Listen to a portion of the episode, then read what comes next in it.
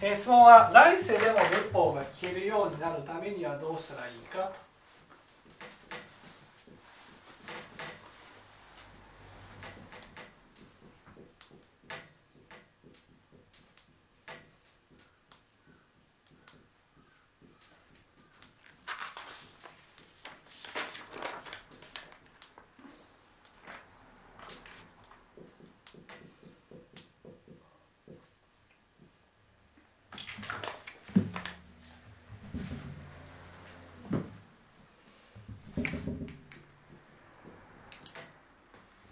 ねえー、これはですね、一番は無常観を深めることです。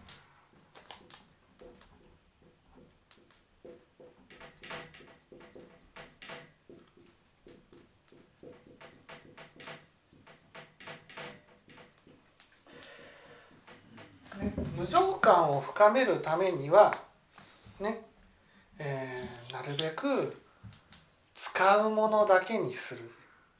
持ち物は使うものだけにして、ね、何かを買って使わないものが出たらその度ごとに捨てていくっていうことが大事です、ね、無常観が深まれば我にすがることができなくなるんですよ。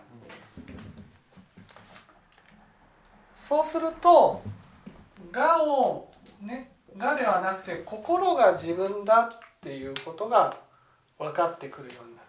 つまり心を大事にするように生きていくようになるわけです。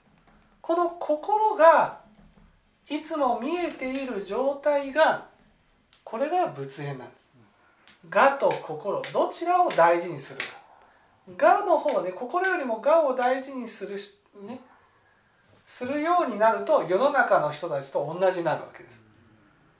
そうすると我のために心を否定するようになる。だって自分ってどっちかしかないじゃないですか。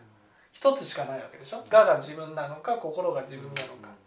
我が自分だと思っていると、ね、そうするとその自分のね心を否定していくようになるので、心がだんだんなくなって心が見えなくなっていく。でも心を大事にしていくようになると、やっぱり生まれ変わってもね、何か人と違うなっていうふうになるんです。そんなふうに人と合わせていい顔したりとか、そういうことができなくなるんですよ。それがだから、みんながを問題にしている中ね、自分だけなんか違うなっていうふうになる。